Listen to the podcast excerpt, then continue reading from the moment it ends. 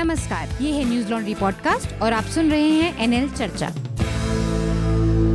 नमस्कार, एक और चर्चा में आपके साथ मैं हूँ अतुल चौरसिया। आपका खर्चा, आपकी चर्चा, हफ़्ता दर हफ़्ता।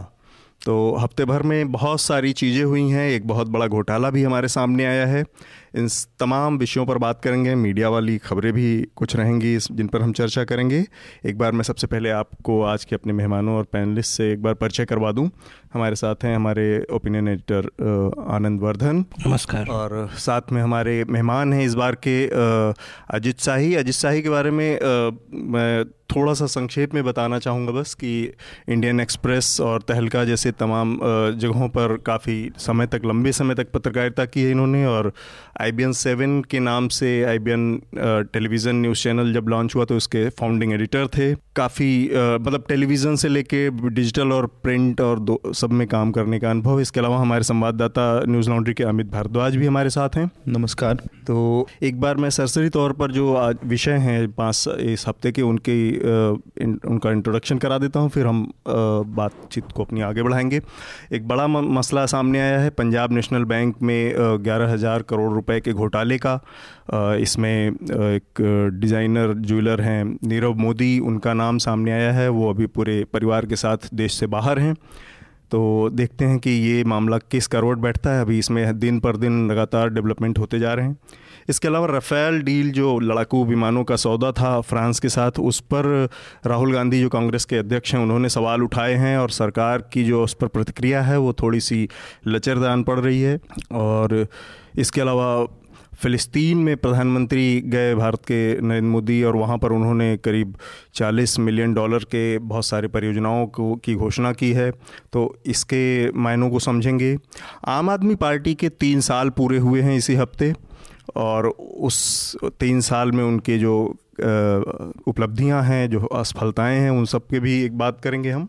और इसके अलावा जेएनयू का मामला एक बार फिर से एक छोटा सा फिर से विद्रोह आकार ले रहा है। वो है, वहाँ पर वीसी जगदीश कुमार ने जो 75 परसेंट अटेंडेंस क्लासेस में कंपलसरी कर दी है, इसको लेकर छात्रों में एक गुस्से का, एक भाव देखा जा रहा है। इसके अलावा एक छोटी सी चीज़ और जो वहाँ की एक पूर्व छात्र नेता रही हैं सहला रसीद उनकी ये जो अंकित सक्सेना का मर्डर हुआ, उस पर एक उन्होंने फेसबुक पोस्ट लिखी थी, जिस पर बहुत भयंकर ट्रोलिंग हुई और उसके बाद उन्होंने अपना फेसबुक पेज भी डीएक्टिवेट कर दिया। तो इस पर भी हम बात करेंगे। एक और छोटा सा मीडिया से ही जुड़ा मसला है। आज तक की एक एंकर हैं अंजना ओम कश्यप। उन्होंने एक फेक ट्विटर हैंडल है टाइम्स हाउ। तो उसकी एक ट्वीट के आधार पर एक पूरा एक घंटे का शो कर दिया और तमाम केवल अंजना ओम कश्यप ही नहीं, बहुत सारे तमाम लोग जो थे एडवोकेट और जो भी लोग ट्विटर पर सक्रिय हैं वो सब उस उसके प्रभाव में बह गए और उसको वेरीफाई करने में असफल हुए।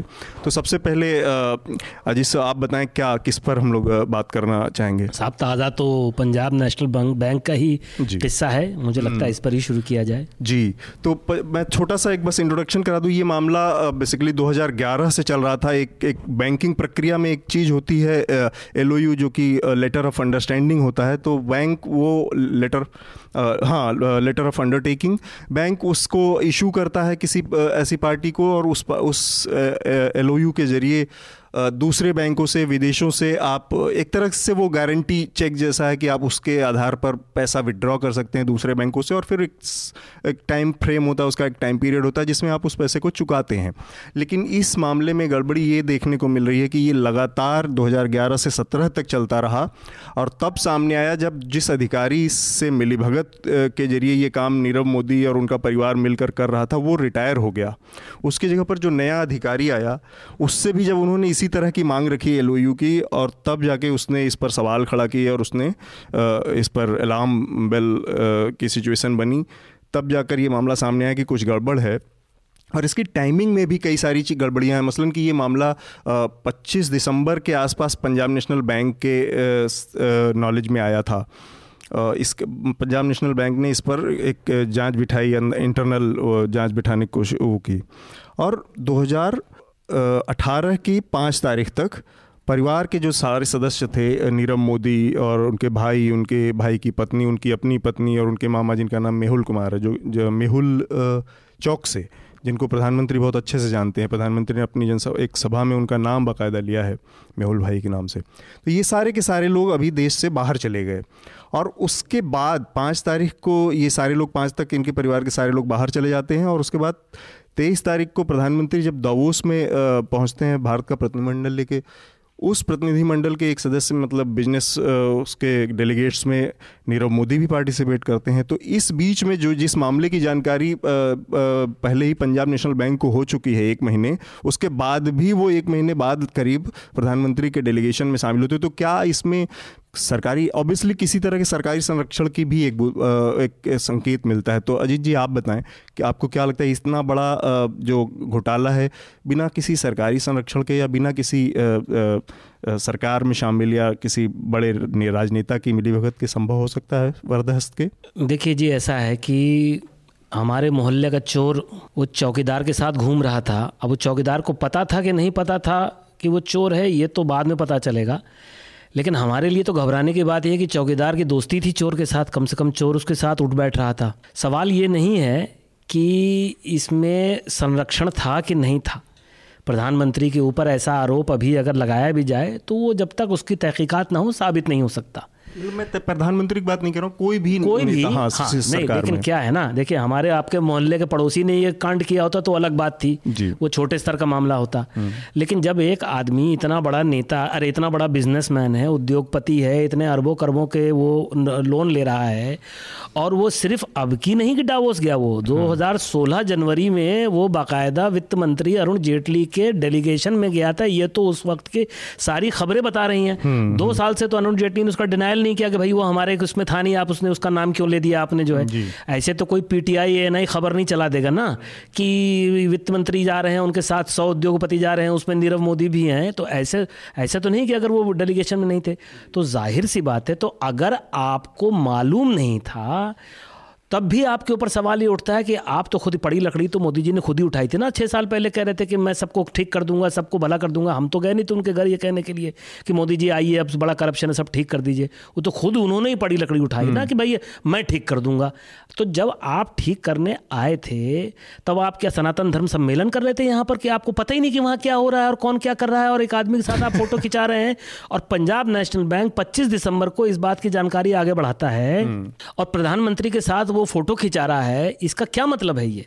तो अगर प्रधानमंत्री के ये मान लिया जाए रविशंकर प्रसाद ने जो प्रेस कॉन्फ्रेंस करके बोला कि भाई ये तो खाली एक फ़ोटो थी तो आप खिंचा के दिखा दीजिए अतुल जी या मैं खिंचा के दिखा दूँ प्रधानमंत्री के साथ फ़ोटो वो भी दावोस हम्म। जाकर। आप टिकट खरीद दीजिए कल मैं भी जाके कोशिश करता हूँ दावोस जाकर उनके साथ फ़ोटो हम्म। तो ये सब बेकार बात है देखिए।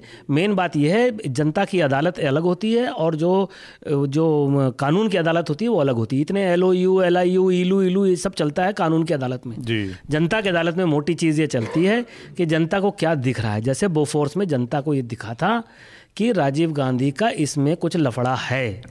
और फिर एक पटना ऑल इंडिया रेडियो मुझे याद है पटना ऑल इंडिया रेडियो में एक बच्चों का प्रोग्राम एक छोटे बच्चे से कहा कि कविता सुना तो उसने कविता सुना दी थी गली गली में शोर है राजीव गांधी चोर है, चोर है। तो जो Air India All India Radio का स्टेशन डायरेक्टर थे सस्पेंड हो गए थे तो। ये अब इनके गले में हिंदुस्तान में आर्थिक भ्रष्टाचार एक बार अटक जाता है गले में फंदा बन के तो उसको। निकलना बड़ा मुश्किल होता है इससे उभरने की ज़िम्मेदारी अब पूरी तरह मोदी जी पर है अपने ऊपर खुद पे है जैसे आपने कहा कि गली गली में शोर है गांधी राजीव गांधी चोर है उस टाइम चलता था। इस टाइम पे मैं देख रहा था कि अभी तो सोशल मीडिया का ज़माना है तो इस तरह के तमाम जुमले चल रहे हैं। एक किसी ने लिखा कि एक होता है मोडस अपरेंडाई और दूसरा होता है मोदीज अपरेंडाई अभी सही बात है ना। अभी आप खुद बताइए prime minister of India Davos जा रहा है उसके फ़ोटो के फ्रेम में पंद्रह आदमी खड़े हैं उसमें एक आदमी वो है जो पंद्रह दिन पहले हिंदुस्तान छोड़कर भाग चुका है वो। हम्म। और आनंद आपका क्या निष्कर्ष है इस मुद्दे पर? अभी तक तो एक चीज़ तो हम इसको इसमें अब मान लेते हैं कल तक बहुत सारी चीज़ें नहीं आई थी कल भी हम लोग इस पर बात कर रहे थे।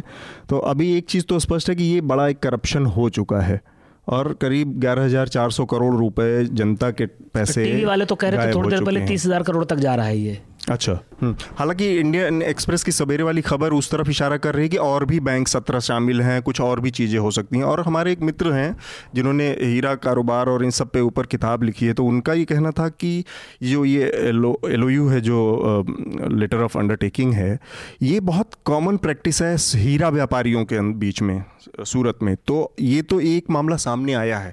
बहुत संभव है कि इस तरह के तमाम लोग वहाँ पे हों। जी जी। जी। हाँ आनंद आप कुछ कह रहे थे तो। हाँ तो टीवी वाले तीस हज़ार करोड़ बोल रहे हैं तो वो आप, कोई जब विपदा भी आती है, जैसे बाढ़ और भूकंप तो वो तीस चालीस के फिगर से संतुष्ट नहीं होते हैं। उन्हें सौ क्रॉस करे तभी मज़ा आता है।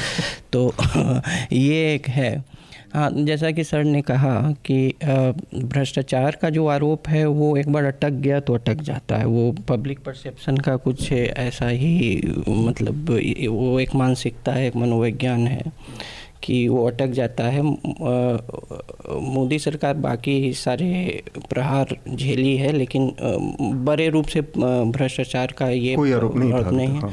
और ये भी सीधा स्पष्ट मामला नहीं है क्योंकि इसका टाइमलाइन 2011 से है हम्म। तो एक निरंतरता है लेकिन जो सरकार अभी का, जिसका कार्यकाल अभी चल रहा है हम्म। उस पर जो है उंगली हाँ। जो है अवश्य उस पर आएगा तो ये दो तीन स्तर पर इसे देखा जा सकता है एक तो संगठन जो पब्लिक बैंक्स हैं उनका जो उनकी जो राष्ट्रीयकृत हाँ हम्म। तो वो उनका जो संगठनात्मक मामला या उनके अनुशासन उनके प्रशासन से जुड़ा मामला एक हम्म। तो एक अजीब ऐठन होती है पब्लिक बैंक्स के कर्मचारियों में और उनके उनके खाताधारियों में भी। अगर आपके पास प्राइवेट बैंक का खाता है और किसी के पास पब्लिक बैंक का है तो उसमें भी एक ऐठन है कि भाई हमारे पास ये है। और मैं इस बार घर से आ रहा था तो रेल पे तो मैंने देखा कि एक एसबीआई का कर्मचारी है और एक प्राइवेट बैंक का कर्मचारी था। तो उन दोनों में जो संवाद था उसमें जैसे कि कोई लोअर लेवल में बात खड़ा और एक ऊँचे पेडेस्टल पे खड़ा होकर बात कर रहा है। ये नहीं है। तो इस तरह के एटीट्यूड का कोई लेना देना उनके कार्य कुशलता से नहीं, से नहीं है और ना उनका कोई कोई उन्हें कोई नैतिक बल है कि हम अलग हैं तो हम्म। एक तो एक अनुशासनात्मक लेवल पे भी इस बात को देखा जा सकता है कि पब्लिक बैंक्स की सच्चाई क्या है हम्म। और वो रिफ्लेक्शन है जैसे हमारे हाँ, ज़्यादातर सरकारी सरकारी संस्थान है, है उसी, उसी तरह कर्मचारी उसी हाँ, मानसिकता के हैं। और बाकी जो अब उसमें राजनीतिक संरक्षण का जो मामला है उससे फिर वही जो डिस्कोर्स है वो फिर ये जो मैत्री पूंजीवाद या याराना पूंजीवाद क्रोनी कैपिटलिज्म की ओर है तो उसमें भी एक निरंतरता काफ़ी समय से है। हम्म। और करप्ट जो राजनेता भ्रष्ट हैं संरक्षण दे रहे हैं इससे किसी को कोई आश्चर्य तो होगा नहीं हम्म। भारतीय मानसिकता में ऐसा है कि हाँ ये है ही हम्म। तो ये एक आ, लेकिन आ, जिस दिन न्यूज़ लॉन्ड्री लॉन्च हुआ था मैंने फे, हाँ फरवरी सात 2012 में मैंने एक लेख लिखा था डिकोडिंग क्रोनी कैपिटलिज्म उसमें थेरेटिकल लेख था कि जिसमें उदारवादी मार्क्सवादी सब सब सभी पर्सपेक्टिव से मैंने जो याराना जो पूंजी हाँ। पूंजीवाद है जो क्रोनी कैपिटलिज्म है आवारा पूंजीवाद भी कहते हैं। हाँ, हाँ एक उदारवादी आपको जान के आश्चर्य होगा कि एक स्कूल है उदारवादी अर्थशास्त्र का जो कि इसे बुरा भी नहीं माना था और अभी भी नहीं क्योंकि बहुत फॉर्मेटिव स्टेज में बहुत लोगों ने भारत उस स्टेज में भी नहीं है भारत तो उससे पार कर गया है उसको उसको पच्चीस साल हो गए। हाँ तो उसमें और उसमें है तो वो जो पॉलिटिकल इकॉनमी है भारत की जो राजनीतिक अर्थव्यवस्था है उसमें उस क्रोनी कैपिटलिज्म उसका भाग रहा है उसमें निरंतरता है। और अगर ये अभी लेकिन ये सबसे लेके तमाम हाँ, तरह के अटकलबाजी पर ही आधारित है। अभी अभी इन आरोपों की पुष्टि जब तक नहीं हो ये सब कहना बेईमानी होगा लेकिन फिर भी ये उम्मीद करना कि ये सरकार इससे अनछुई रही है तो वो भी हम्म। वो भी कोई एक्सपेक्टेशन छुई रहने का के कुछ तर्क होने चाहिए जैसे हमने देखा कि हम जब उसमें देखते हैं जो डेढ़ सौ एल जारी हुए उसमें से बहुत सारे एलओयू तो 2014 के बाद जारी हुए हैं तो ऑब्वियसली अगर आपकी व्यवस्था इतनी सुदृढ़ थी है आपने जो जैसा कि अजीत जी ने बताया कि हम सब कुछ रोक देंगे तो ये नहीं होना चाहिए था 2014 के बाद। भले बाद में स्थिति चीज़ सामने ये भी याद रखो आप कि वो भी खबर आई है कि बॉम्बे के मुंबई के एक व्यापारी ने बाकायदा पीएमओ को चिट्ठी लिखकर कहा था हम्म। कि ये बेमानी हो रही है इसकी जाँच होनी चाहिए। सोलह दो साल पहले। और दो साल पहले और पीएमओ ने इसको रजिस्ट्रार ऑफ़ कंपनीज़ को आगे बढ़ाया था। तो इतना आसान नहीं अछूता रह जाना। अभी तो बहुत सारी बातें खुलकर सामने आएँगी। तो जवाबदेही अब उधर की है इधर की कोई जवाबदेही नहीं है। सवाल ये नहीं सफ़ाई उनको देनी है। सफ़ाई उनको देनी है भाई। क्लीन निकल के आना है हाँ, फिर क्लीन निकल कर उनको आपका क्या कहना था? जैसा आ, सर बता रहे थे कि प्रधानमंत्री कार्यालय कोई हरि प्रसाद कंप्लेनेंट थे। जिन्होंने ये कंप्लेंट हम्म, भेजा था हाँ। जुलाई 2016 में। जो फ्रेंचाइजी थे नीरव मोदी के ये भी हाँ, देखिए आप। कंपनी के नाम लेके उन्होंने कंप्लेंट किया। कि हम्म। इस कंपनी में बहुत सारी ये सब लेकिन कंप्लेंट नीरव मोदी के नाम पे नहीं हुई थी कंप्लेंट हुई थी मेहुल चौकसी के नाम गीतांजलि मामा है। हम्म। तो उनके नाम पे कंप्लेंट हुई थी और उस वक्त सबसे इंटरेस्टिंग मामला ये है कि उस वक्त ही उन्होंने बोला था कि 9,800 करोड़ रुपए का ऑलरेडी साइफरिंग हो चुका है फंड्स का। और इसको इतना क्लियर पैसे का भी ये अमाउंट हाँ, भी उसमें मेंशन हाँ, ऐसा खबरों में बताया गया है। वो कॉपी है हम लोगों के पास बताइए। हाँ। तो उसमें और उसके बाद वो ये भी कहते हैं चिट्ठी में कि आप इस पर तुरंत कार्रवाई कीजिए ताकि देश को जो है दोबारा एक सहारा ग्रुप जैसा स्कैंडल या फिर विजय माल्या जैसा स्कैंडल नहीं देखने को मिले। अच्छा वो उसी तरफ़ इशारा हाँ, कर रहे थे। वो क्लियरली लिखा भी है उस चिट्ठी के अंदर। नौ हज़ार आठ सौ बहत्तर करोड़। मतलब स्पेसिफिक नंबर भी दिया हुआ है और ये कह रहे हैं कि लगातार ये नंबर बढ़ेगा भी तो अगर एक्शन नहीं मतलब लिया जाता है जो तो। हमारा हमारे यहाँ के जो काम करने वाला सिस्टम है सरकारी तंत्र है जो वो उसकी अपनी जो लापरवाहियाँ हैं कि वो किसी भी चीज़ को तब तक जब तक हाथ से न निकल जाए चीज़ें आउट ऑफ़ कंट्रोल ना हो जाए तब तक उसको देखने की ज़रूरत नहीं और यहाँ विसल ब्लोअर जैसे लोगों का कोई महत्व तो है नहीं एक चीज़ और इसमें इंटरेस्टिंग है कि एक तरफ़ जहाँ आप डिफेंड कर रहे हैं सरकार डिफेंड कर रही है आके कि सारा मामला 2011 में शुरू हुआ तो मामला 2017 तक उसी एलओयू के दम पे पैसे लिए भी गए हैं। हाँ। तो उनकी ज़िम्मेदारी तो बनती है। दूसरा कि अगर आपकी ज़िम्मेदारी नहीं बनती है तो जिस रफ्तार से खबरें आ रही हैं पहले खबर आई कि ग्यारह हज़ार करोड़ रुपए का ये मामला हो गया है फिर तुरंत खबर आई कहाँ से आई वो सोर्स नहीं है सब रिपोर्टेडली चला रहे थे। कि नीरव मोदी ने ऑफ़र किया कि पाँच हज़ार करोड़ वो देने के लिए तैयार हैं फ़िलहाल। फिर रात तक एएनआई ने फुटेज चलाया कि पाँच हज़ार करोड़ रुपए का सामान जब्त कर लिया गया है। हाँ। तो असेसमेंट कैसे हुआ और क्या सरकार अब जब्त करने के बाद क्या बेचेगी? हिंदी अखबार का मैं देख रहा था दैनिक जागरण का वो हेडलाइन कि पहले ही दिन पाँच हज़ार एक सौ करोड़ रुपए जब्त नीरव मोदी के। और कल कोई खबर नहीं थी इसकी कवरेज नहीं थी। आज पहली जो खबर होनी चाहिए थी कि साढ़े नौ हज़ार या साढ़े ग्यारह हज़ार करोड़ रुपए का एक घोटाला हुआ नीरव मोदी। इन सब की बजाय ये हिंदी अखबारों का अपना एक कैरेक्टर हो गया है। अरे भाई अतुल बाबू मैं तो कह रहा हूँ मान लीजिए सब सही है। मान लीजिए उससे मिल भी गया उससे वापस भी उसने कर दिया सारी भरपाई भी हो गई तो क्या क्राइम नहीं हुआ? हम्म। क्राइम तो फिर भी हुआ अपराध तो फिर भी माना जाएगा केस तो फिर भी चलेगा। क्योंकि आपने नकली झूठे दस्तावेज़ फर्जी आपने फर्जीवाड़ा तो किया है किया आपने। है। हम्म। आप पूरा पैसा निकाल लें फिर भी वो जेल जाएगा वो अपराध होता है वो इंडियन पीनल कोड के तहत।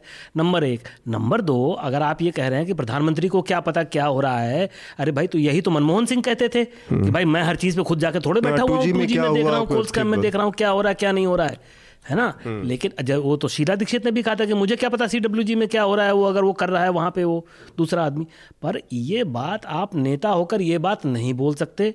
ख़ास तौर से तब जब आपने अपना पूरा कैंपेनिंग ही इस पर किया था कि मैं आऊँगा और उसके बाद सब उजला उजला साफ़ पाक हो जाएगा और फिर उसके बाद कभी कुछ गड़बड़ नहीं हो पाएगा।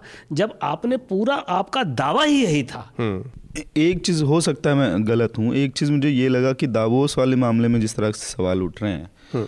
अब जब वो दावोस गए तब तक ये बात नहीं निकल के आई थी कि नीरव मोदी के ऊपर ग्यारह हज़ार करोड़ रुपए का या उनकी कंपनी वो जिस कंपनी से जुड़े हुए हैं उन पे ग्यारह हज़ार करोड़ रुपए के साइकिल का मामला है। हाँ, दो सौ अस्सी करोड़ रुपए बहुत छोटा अमाउंट है। नीरव मोदी जैसे एंटरप्राइज के लिए ब्रांड है इसमें और अब मैं जोड़ना चाह रहा हूँ अमित। ये पहले मुझे नहीं बात था कि हो सकता है नहीं मालूम होगी एक पंद्रह बीस पच्चीस दिन में इतनी सारी बातें नहीं लेकिन जो तुम 2016 की बात कर रहे हो कि एक व्यापारी ने बिजनेसमैन थे उन्होंने वो किया था इसके बाद प्रधानमंत्री कार्यालय को अपने आप अलर्ट हो जाना चाहिए कि ऐसे किसी आदमी के साथ प्रधानमंत्री का दिखना ठीक नहीं जिसके ऊपर इस तरह के सवाल आपने खुद बोला कि मैं चौकीदार हूँ। अब मैं आपको बताऊँ चौकीदारी कैसे की जाती है? ये तो आप ही बोल रहे हैं चौकीदार कैसे रहेंगे आप? चोर के साथ थोड़े घूमेंगे आप? इसी से जुड़ा एक और मामला है रफेल डील का, जिसमें राहुल गांधी ने सवाल उठाया संसद भवन में कई बार लगातार, उन्होंने अग्रेसिव कैंपेन भी किया कि जो रफेल डील थी। पहले एक्चुअली बेसिक थोड़ा सा मैं बता दूँ कि ये 2001 में शुरू हुआ था और बाद में आते आते मामला 2007 में फाइनल स्टेज में पहुँचा। तो ये 126 जहाज़ों का मामला था, लड़ाकू विमानों का, जिसके ज़रिए मिग ट्वेंटी मिग नाइनटीन को पूरी तरह से रिप्लेस किया जाना था। ये बयालीस हज़ार करोड़ का इनिशियल टेंडर था शुरुआती, अनुमानित एक वो। और इसमें करीब 18 जहाज़ जो थे वो बनी बनाई हालत में आने थे। 108 जहाज़ को हिंदुस्तान एरोनॉटिकल्स लिमिटेड बेंगलुरु में असेंबल्ड होना था और प्लस टेक्नोलॉजी ट्रांसफ़र होनी थी। ये उस बेसिक शुरुआती टेंडर का हिसाब था।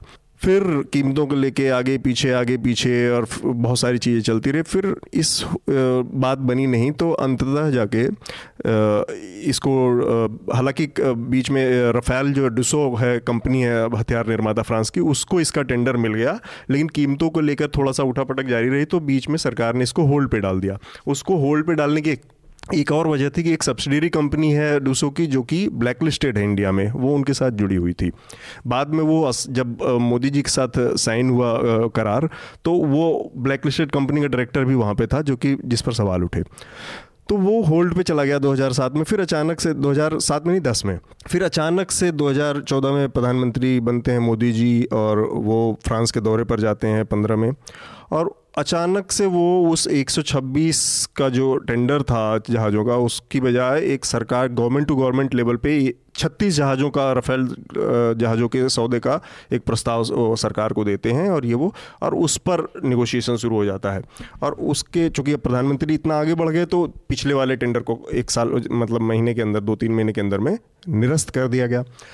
और ये जो नया टेंडर हुआ बिज़नेस हुआ, इसकी निगोशिएशन कर, करा के ले, दे के मामला पहुँचा उनसठ हज़ार करोड़ रुपए का। तो जो बयालीस हज़ार का इनिशियल टेंडर था, जिसमें 126 जहाज़ आने थे, वो बढ़ के उनसठ हज़ार करोड़ हो गया और जहाज़ों की संख्या कम होकर छत्तीस आ गई। अब चूँकि ये प्रधानमंत्री जी खुद लेके ये प्रस्ताव गए थे तो राहुल गांधी का कहना है कि ये जो पैसा बढ़ाया गया और जहाज़ों का, इसके बीच में क्या हुआ? कौन लोग थे? तो इस पर एक छोटा सा हिंट दिया जो मानवाधिकार कार्यकर्ता और वकील हैं प्रशांत भूषण, उन्होंने एक वीडियो जारी करके बताया कि इसमें घोटाला दो तीन तरह से हुआ, लेकिन इसमें कुछ भी सब्सटेंशिएट नहीं है कि कैसे हो, घोटाला हो सकता है, हुआ हो।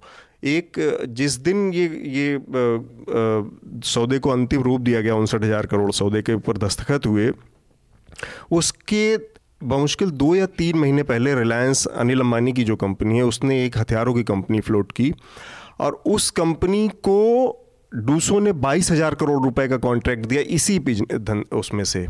तो ये कहा जा रहा है कि इस वजह से ये सारी चीज़ें बढ़ी। अब लेकिन ये जाँच का विषय है, इसमें और कोई सरकार ने, सरकार की दो चीज़ें इसमें गड़बड़ दिख रही हैं। सरकार ने पहले शुरुआत में निर्मला सीतारमन ने बयान दिया पीआईबी में बैठ के कि हमको क्या छुपाना है, हम उस तरह के लोग ही नहीं हैं। तो उन्होंने एक बहुत मोरल अपर उस पर खड़ा होकर पेडिस्टल पे खड़ा होकर और अपनी बात रखी कि हम सब कुछ बता देंगे। फिर जब राहुल गांधी ने इसको एग्रेसिवली कैंपेन करना शुरू किया तो पार्लियामेंट में अरुण जेटली का बयान आया कि आप देश की सुरक्षा समझौता कर देंगे, जैसे ही आप इसके इंटीग्रिटीज़ और डिटेल्स बताएँगे करेंगे सौदे की और धंधे की ये वो। ऐसा कोई धंधा हो सकता है बिज़नेस हो सकता है, जिसकी जानकारी, और उन्होंने ये भी कहा कि हमारे करार में कुछ ऐसे क्लॉज हैं कि हम इसकी जानकारी नहीं दे सकते। ऐसा कोई धंधा, कोई सरकार सौदा कर सकती है जिसकी जानकारी पार्लियामेंट को ना दी जा सके? देखिए 2001 में जब तहलका कांड हुआ था और उस तत्कालीन रक्षा मंत्री जॉर्ज फर्नांडिस उसके घेरे में आए थे तो उस समय मुझे याद है कि जॉर्ज फर्नांडिस ने सबसे पहले जो चिल्लाना शुरू किया था वो किया था कि ये देश की सुरक्षा पर इसका बुरा असर बुरा पड़ेगा, पड़ेगा। और मैं अपने बचपन से तो यही सुनता चला आ रहा हूँ कि जब भी ऐसा कुछ होता है देश की सुरक्षा तो देश की सुरक्षा खतरे में आ जाती है। तो देश की सुरक्षा ना हुई कि मतलब वो भगवान जाने क्या हो गया कि वो उसको पल नहीं लगता खतरे में। अब सवाल ये है कि बोफोर्स मुझे याद है वो दिन मैं वाकई याद है मुझे वो दिन शायद सत्रह अप्रैल का था उन्नीस सौ सत्तासी की शायद बात है जब रेडियो स्वीडन में मैं उस समय इंडियन एक्सप्रेस अखबार में नौकरी करता था मैं। जी। और जब ये रेडियो स्वीडन ने ये बात अपनी रिपोर्ट में बताई थी कि साहब वो इंडिया ने बोफोर्स तोप तोप सौदे में दलाली खाई गई है। उसके बाद कम से कम दो साल लग गए इसकी तहकीकात जाँच करने में और राजीव गांधी प्रधानमंत्री थे और उन्होंने एड़ी चोटी का ज़ोर लगा दिया कि ये बात साबित ना हो पाए। जेपीसी तक बैठाई उन्होंने जॉइंट पार्लियामेंट्री कमेटी उस समय के हेल्थ मिनिस्टर थे बी शंकरानंद उनके उनकी अगुवाई में बैठाई गई। तो Rafale deal Rafale Rafale deal में अभी क्या हो रहा है ये हम और आप टेबल पर बैठ कर नहीं बता सकते जब तक हम्म। इसकी प्रॉपर जाँच नहीं होगी लेकिन सवाल ये उठता है कि ये तो मतलब इसके लिए कोई पीएचडी करने की ज़रूरत नहीं है कि आप सौ रुपये में ये तो डब्बू जी वाला जो कार्टून कोना डब्बू जी आता था उसमें धर्मयुग में उसमें एक डब्बू डब्बू जी का कार्टून कोना था उसमें उसने कहा कि भाई केले कैसे दिए उसने कहा रुपए के छः तो उनका कुछ कम करो बोला रुपए के चार ले लो तो वो उसने रुपए के चार कर दिए, उसने जो है कम कर दिए। खेले कम कर दिए, उसने पैसा नहीं कम किया खेले कम कर दिए। तो ये तो बात ही नहीं समझ में आई है तो कि भाई आपने किस बेसिस पर कम हो गया? और इतनी कॉन्फ्लिक्टिंग बातें हो रही हैं। अब पॉइंट ये है कि ये मोदी सरकार इसको एलर्जी है है किसी भी चीज़ के बारे में खुलकर बात करने से। आप आरटीआई का जवाब नहीं देना चाहते। आप आरटीआई का, का, का अधिकारी आप अपॉइंट नहीं करना चाहते। आप हर लेवल पर स्टोन वॉल करते चलते हैं। आप अपने एम के जब सवाल वो उठाते तो आप अपने अंदर पार्टी की अंदरूनी बैठकों में आप उनके जवाब नहीं देते हैं आप। आप सरकार की तरफ़ से पूछा जाता जब आप विपक्ष की तरफ़ से पूछा जाता तब आप जवाब नहीं देते। आप बतौर प्रधानमंत्री आप प्रेस कॉन्फ्रेंस नहीं करते। आपका कोई मंत्री प्रेस कॉन्फ्रेंस नहीं करता। आप किसी को इंटरव्यू देते हैं तो वह आपसे ऐसे सवाल करता है आपके चरणों में गिरा चला जाता है। तो ऐसे थोड़े आपका संवाद बनेगा जनता के साथ? ऐसे थोड़े आपके कहने से सच्चाई सामने कैसे आएगी? कैसे सच्चाई सामने आएगी? सामने बचा और आप अगर ये बोल देंगे कि ये हम बता ही नहीं सकते कितने में खरीदा गया है तो कोई आप अपने बैंक अकाउंट से तो आपने खरीदा नहीं है। ये तो हमारे जनता के पैसे से खरीदा गया है। ये। तो आप ये नहीं बता सकते कि कैसे खरीदा गया है तो इससे बड़ी ताज्जुब की कोई बात नहीं हो सकती। हम्म। आनंद आपका क्या आ, मत है इस पे? सरकार ने जो ये तर्क दिया कि अब हम इसकी जानकारी नहीं दे सकते। हाँ तो इसमें दो तीन चीज़ें हैं जो भी रक्षा वाणिज्य से जो भी संबंधित चीज़ें रहती हैं वो या तो आ, बहुत विशेषज्ञों की चीज़ हो जाती है। तो आ, और काफ़ी इसमें अस्पष्टता विश्व भर में बहुत कम है। तो हम्म। अमेरिका में काजल की कोठरी है सौदा हाँ, हथियारों हाँ, का सौदा ये तो हाँ, तो सबको पता है। अमेरिका में जो मिलिट्री इंडस्ट्री कॉम्प्लेक्स की बात की जाती है। और तो पहला है कि रक्षा मंत्रालय का तर्क क्या है? नहीं एक तर्क है कि जो रेफेल हैं जो विमानों के जो एग्जैक्ट प्राइस अगर रिवील कर दिया जाए जो उसका वास्तविक कीमत है हम्म। तो वो एक तरह से रणनीति से समझौता होगा क्योंकि तब आप ये भी रिवील कर देते हैं कि इसके साथ और क्या इक्विपमेंट्स लग सकते हैं तो एक तरह से ये एक रणनीतिक समझौता और रणनीति के स्तर पे समझौता होता है हम्म। क्योंकि दूसरे देशों के डिफेंस एक्सपर्ट्स जान सकते हैं कि इसकी क्षमता क्या है। प्राइस के साथ इंटरनेशनल जो डिफेंस मार्केट में है उसके प्राइस के साथ उसको टैली कर सकते हैं। तो ये करार का एक क्लॉज हो सकता है कि इसका रिवील नहीं किया जाए। तो एक ये है। फिर है कि जैसे इकोनॉमिक टाइम्स में किसी ने लिखा था कल या परसों मैंने पढ़ा कि इजिप्ट और सऊदी अरेबिया या यूएई इन दोनों देशों ने इससे कुछ ज़्यादा दाम में इसे ख़रीदा है इस, इस इसी विमान को। इजिप्ट ने भी और भारत उस हिसाब से थोड़ा कॉन्सेशनल प्राइस पे ही है जो भी अप्रॉक्सीमेट प्राइस दिया गया है वो उससे कम पे ही है। आ, तो वो भी एक हो, हो सकता है लेकिन इन सब के बावजूद भी इन सब के बावजूद भी इन दोनों चीज़ों को लेके रक्षा जो वाणिज्य है उस भारत में ही नहीं हर जगह वो काल कोठरी जो आपने बताया और एक शायद न्यूज़ लॉन्ड्री में भी कुछ लिखा है वो उस सौदे पे जो पारदर्शिता की कमी है वो भारत में हमेशा रही है अभी भी है। हाँ, मैं वही कह रहा उसमें कोई मतलब इस सरकार और बाकी सरकारों में कोई अंतर नहीं हाँ, है उस, उस वो पारदर्शिता की कमी रही है और हाँ। ये बात। हाँ, अमित? मतलब एक चीज़ लगातार जो चुभ रही है वो ये है कि आप कीमत क्यों नहीं बता सकते हैं? अप्रोक्सीमेटली कीमत, कीमत को लेकर बहुत बड़ा में कैसे रणनीतिक समझो जानकारी सामने आएगी ये मेरे समझ में नहीं आया। और दूसरा ये दो चीज़ें हैं। भाई ने जो ज़िक्र किया अमेरिका का बहुत बढ़िया बात कही इन्होंने कि ये काजल की कोठरी पूरे दुनिया में चलती है। और एक अभी कुछ करीबन छः साल सात साल पहले एक किताब लिखी थी साउथ अफ्रीका के एक भूतपूर्व पत्रकार तो अभी भी हैं वो खोजी हम्म। पत्रकार हैं। एंड्रू फाइनस्टीन उन्होंने किताब लिखी थी inside the global arms trade. आप उसको पढ़िएगा। वो ज़बरदस्त उसके बराबर किताब नहीं है ग्लोबल आर्म्स ट्रेड के बारे में। वो अफ्रीकन नेशनल कांग्रेस में भी मेंबर हुए वो मंत्री भी एमपी भी बने। नेल्सन मंडेला के टाइम वो मंत्री भी थे। आ, मंत्री नहीं थे एमपी थे वो ए एन के। और वो डिसआर्मामेंट एक्टिविस्ट हैं ग्लोबल डिसआर्मामेंट एक्टिविस्ट हैं एंड्रू फाइनस्टाइन उनका नाम है। इसके बावजूद दो यूएस कांग्रेस जो है उसका जो रिपोर्टिंग मैकेनिज्म है और जो ओवरसाइट कमिटीज़ हैं भले ही पब्लिक के सामने आप डिटेल्स न लेकर आए लेकिन बाकायदा आपको कांग्रेस के अंदर आपको सारे डिटेल्स रखने होते हैं। मैं ये नहीं कर रहा हूँ वहाँ पे स्कैम नहीं होता है वहाँ पे प्रॉब्लम्स नहीं होती बहुत होती हैं। लेकिन वहाँ का स्कैम सामने आता है। अभी कुछ दिन पहले तो हफ़्ता भर पहले एक स्कैम सामने आया है कि कोई कुछ तीन सौ चार सौ मिलियन डॉलर का रसीदें नहीं मिल रही हैं। रक्षा विभाग के पेंटागन के किसी एक विभाग के बारे में बात थी और उस पर लफड़ा वहाँ पर चालू हो गया है। लेकिन सवाल ये है कि जब आप ब्लैक होल क्रिएट करके रखेंगे जब आपको किसी को शेयर ही नहीं करना है अरे वहाँ पे भी डेमोक्रेट्स और रिपब्लिकन्स होते हैं ऑपोजिशन और सरकारी पक्ष सत्ता और विपक्ष होता है उनकी वो दोनों के नुमाइंदे इस किस्म की कमिटीज़ के सदस्य होते हैं उनके सामने ये चीज़ें रखी जाती हैं। हमारे संसदीय कमेटियाँ हैं। आप उसमें लेकर आइए लेकर आइए लेकर आइए बात कीजिए आप।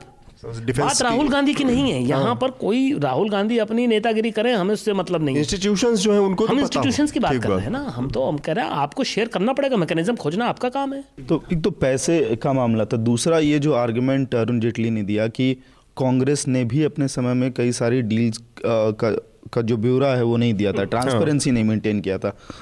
तो ये बात होती है कि भाई फिर आपको क्यों लेके आए? अगर सब कुछ दावा ही यही था कि सबसे अलग है। और इस बीच एक बहुत ही शानदार खबर निकल के ये भी आई है राफेल डील पे ही कि एक व्यक्ति हैं एक बिजनेसमैन हैं जो कि दुखी हुए हैं कांग्रेस के लगातार बयानों से। ये कहना कि एक तो राफेल डील में घोटाला है और दूसरा हाँ।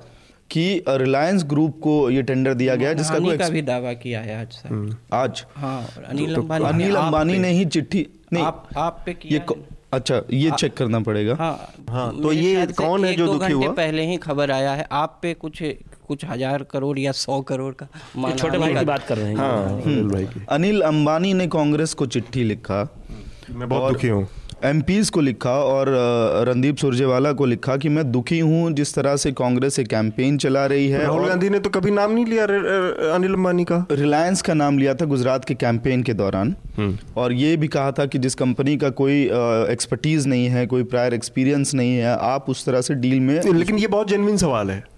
कि एक महीने पहले उनकी कंपनी फ्लोट होती है और उसको बाईस हज़ार करोड़ हम्म। रुपए उसी में से कंपनी वो दूसरों आपको कॉन्ट्रैक्ट दे रही है। तो ये सब सवाल उठाने के लिए पर्याप्त बजे हैं। तो बाकायदा अनिल अंबानी अंबानी ने चिट्ठी लिखा और ये भी अपने पिता का भी हवाला दिया कि हमारे पिता और आप गांधी परिवार के बीच में बहुत अच्छे संबंध रहे हैं। तो उस संबंध के नाते मेरी सारी जो गड़बड़ियाँ हैं मैं चोरी चकारी है सब माफ़ हो जाए। और ये भी कहा कि मेरे पिता पढ़े लिखे नहीं थे उसके बाद भी भारत की सबसे बड़ी कंपनी और पेट्रोकेमिकल कंपनी भी उन्होंने बनाई है। तो इस हिसाब से ये आर्गुमेंट गलत है कि हमारे पास एक्सपीरियंस नहीं है। ठीक है। अच्छा इस ये एक्सपीरियंस का तर्क ये है। जी क्योंकि हमने पेट्रोकेमिकल देखिए आनंद जी ने एक बात कही थी क्रोनी कैपिटलिज्म की। और इन्होंने ये भी कहा कि ये कई सोसाइटीज़ में बल्कि एक उदार उदारवाद का एक धड़ ऐसा है जो इसको बुरा भी नहीं मानता। ये बात इनकी सही है और इस बात को आप हमेशा आप फ्रंट में रख के चलिए आप इसको। देखिए, सोवियत संघ के विघटन के बाद रूस में क्या हुआ? जितना प्राइवेटाइजेशन हुआ, सारा क्रोनी कैपिटलिज्म हुआ और आज भी रूस में क्रोनी कैपिटलिज्म के अलावा कुछ चल ही नहीं रहा है। हम्म। एट सबसे एडवांस स्टेज कैपिटलिज्म का अगर किसी को मानते हैं तो अमेरिका को माना जाता है यूनाइटेड स्टेट्स ऑफ़ अमेरिका को वहाँ पे भी क्रोनिक कैपिटलिज्म के आए दिन नमूने सामने आते रहते हैं वहाँ पे हम्म। तो ये भी क्रोनिक कैपिटलिज्म तो हिंदुस्तान तो हमारा इतना सामंती सोच वाला मुल्क है हमारा हम वोट देने के बाद भूल जाते हैं हम कहते फिर भी हम जाके दरवाजे पर हाथ जोड़ के खड़े हो जाते हैं तो यहाँ पर अनिल अम्बानी मुकेश अम्बानी ये नीरव मोदी ये लेकिन बात फिर घूम के यही आती है अतुल कि इन्होंने खुद कहा था। हम तो नहीं गए थे इनके दरवाजे ना कहने को कि आइए मोदी जी आप हमारा उद्धार कीजिए। इन्होंने खुद कहा था कि मैं ये सब बदल डालूँगा भाई। कर दूँगा। तो चार साल हो जाएँगे आपको जून में। अब हम क्या करें जब हमको तो यही दिखाई पड़ रहा है कि आपने कुछ बदला ही नहीं आपने। ठीक आगे बढ़ते हाँ। हाँ, इस बीच जागरण का कहना है कि अनिल अंबानी ने पाँच हज़ार करोड़ रुपए का डिफेमेशन सूट फ़ाइल किया है संजय सिंह के खिलाफ। अच्छा। आम आदमी पार्टी वाली। हाँ। जी हाँ इस बीच मैं ये बता दूँ मैंने पूंजीवाद से मेरा कोई विरोध नहीं है।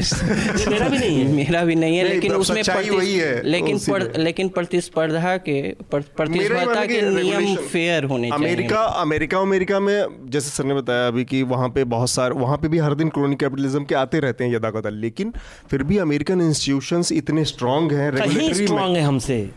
कहीं ज़्यादा स्ट्रांग है भारत और रेड मैं वही देख रहा था कि पूंजीवाद एक, एक महिला थी कि... उनका नाम है डेनियल स्टॉम तो हाँ। उन उन्हों उनको कुछ पैसा दिया था डोनाल्ड ट्रंप ने अपने वकील ने। हाँ उनके के वकील ने hundred and thirty thousand dollar और इंस्टीट्यूशन की जो मजबूती है वो आप एक सिटीजन के रूप में किसको कितना मज़बूत करती उसका नमूना था कम से कम पाँच हज़ार वर्ड का इंटरव्यू छपा वो उस महिला का। और एक राष्ट्रपति के खिलाफ वो जो बातें जिस धड़ल्ले से जिस डिटेल में कह रही है मजाल नहीं है कि हमारे यहाँ प्रधानमंत्री के खिलाफ कोई इस तरह का आप ये देख लीजिए वहाँ पे अमेरिका में जस्टिस डिपार्टमेंट जो प्रेसिडेंट के अंडर आता है वही इन्वेस्टिगेट कर रहा है प्रेसिडेंट को और प्रेसिडेंट हम्म। कुछ नहीं उखाड़ सकता उसका ये तो, तो मतलब वही है। कि पूंजीवाद अच्छी चीज़ है बस उसमें प्रतिस्पर्धा के नियम जो हैं वो फेयर होने फेयर चाहिए प्रतिस्पर्धा फेयर हो। चलिए अगले विषय पर बढ़ते हैं। आम आदमी पार्टी की बात करें चूँकि आम आदमी पार्टी पर डिफेमेशन की बात चली तो तीन साल सरकार ने पूरे किए हैं। अमित थोड़ा सा उस पर रोशनी डालें क्योंकि अमित लगातार आम आदमी पार्टी को पिछले चार पाँच सालों से कवर भी करते रहे इनकी बीट भी लगातार रही पहले अमित बाबू पहले एक बात हाँ, कह। दूँ हाँ, हाँ, मुझे कल बड़ा अफसोस हुआ नहीं कल नहीं आज सुबह।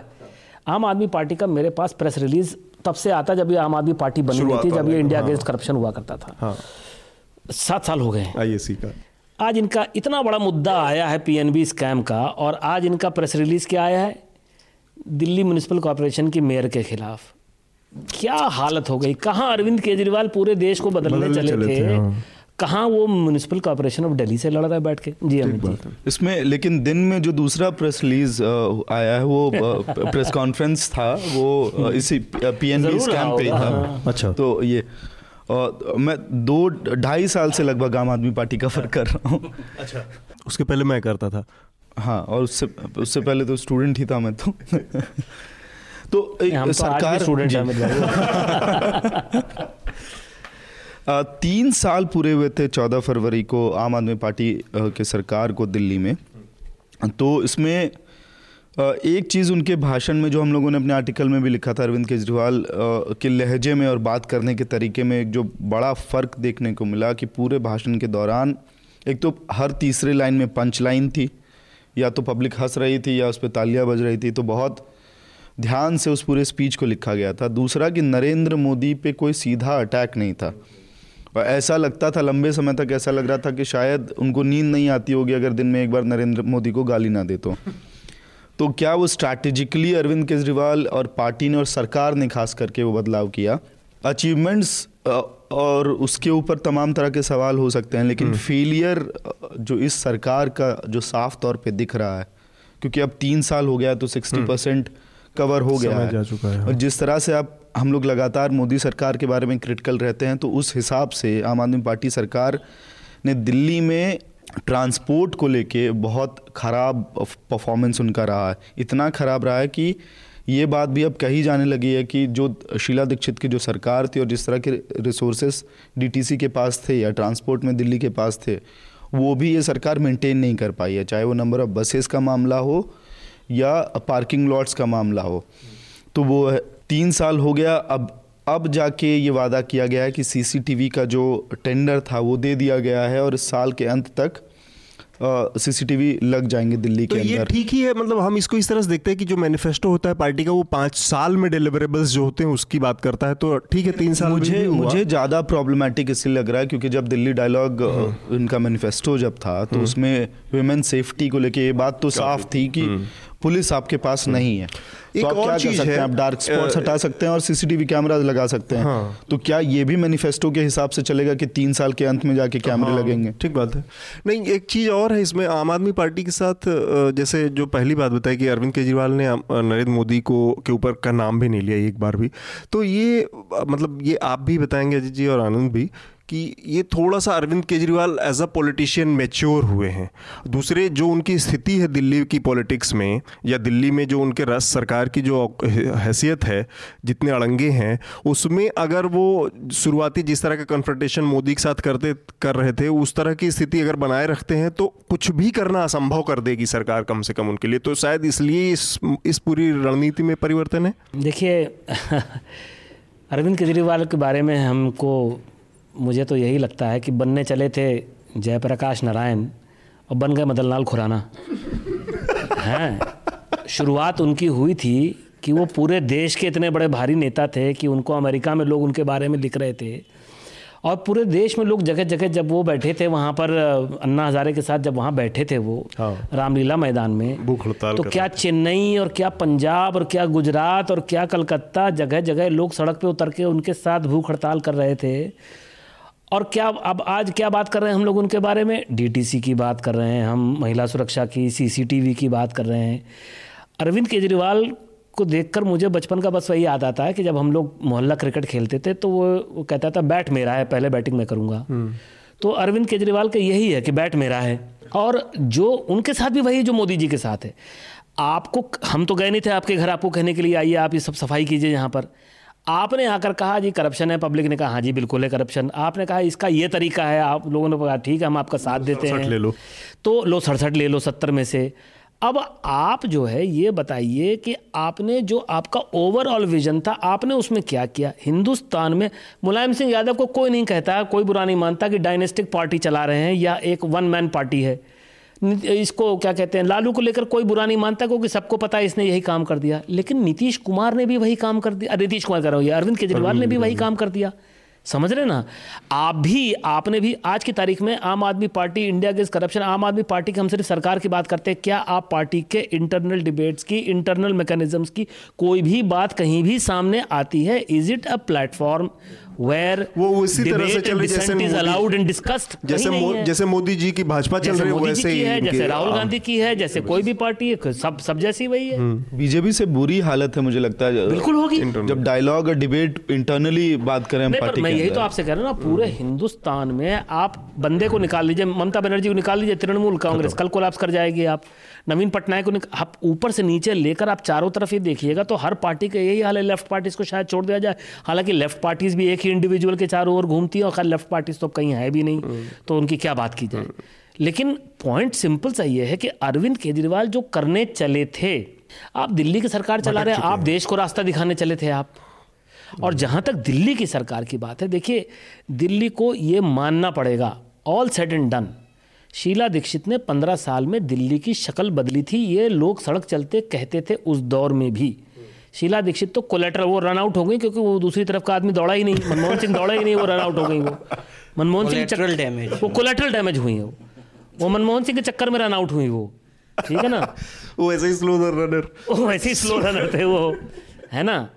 तो अब पॉइंट ये है। बात ये नहीं है कि आम आदमी पार्टी दोबारा इलेक्शन भी जीत जाए अगर इनको कुछ करना है, अब ये गोवा में चलेगा ये पंजाब, अगर इनको कुछ करना है तो इनको मूल मुद्दों पर वापस लौटना होगा। लेकिन मुझे लगता है कि अरविंद केजरीवाल के जीवन से वो समय अब जा चुका है जो इनको 2011 में मिला था। अब ये यही रहेंगे प्लस माइनस पाँच परसेंट होता रहे। उससे तो नीचे ही आ सकते हैं उससे हाँ, तो सड़सठ तो बहुत पीक है वो तो।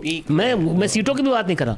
मैं कह रहा दो हज़ार ग्यारह में जो मतलब पर्सन ऑफ़ द ईयर और जो रिनाउन उनको मिला था हम्म। जो मुद्दे उन्होंने उठाए थे जो इमेजिनेशन कैप्चर किया था इस देश की युवा पीढ़ी का भी सबका लोग जा जा के वहाँ पर खड़े हाँ। होते थे। पहले जंतर मंतर और फिर उसके बाद वहाँ पर जब ये जेल से छूटे थे छह रात कितनी रात तिहाड़ में थे और इनके साथ काफिला गया था लाखों लोग भीड़ तो अगर उस समय किसी से आपने भीड़ में किसी से कहा होता कि छह साल बाद हम लोग इनसे जो है सीसीटीवी की बात कर रहे हो तो दो तमाचा आपको पड़ जाता हाँ आनंद आप कुछ कह रहे थे। हम्म।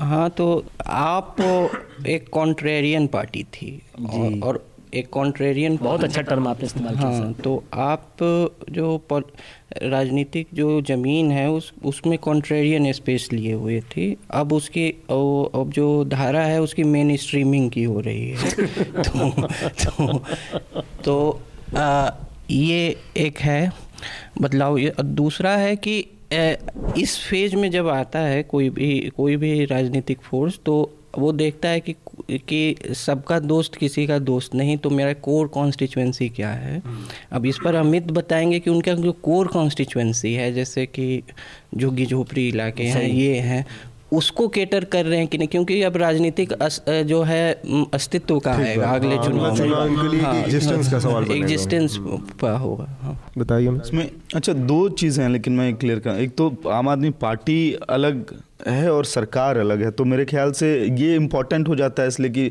सीसीटीवी फुटेज है या बाकी चीज़ें हैं वो हो रहा है कि नहीं? क्योंकि गवर्नेंस का मसला है वो। जी जी बिल्कुल इसमें कोई दो राय नहीं है।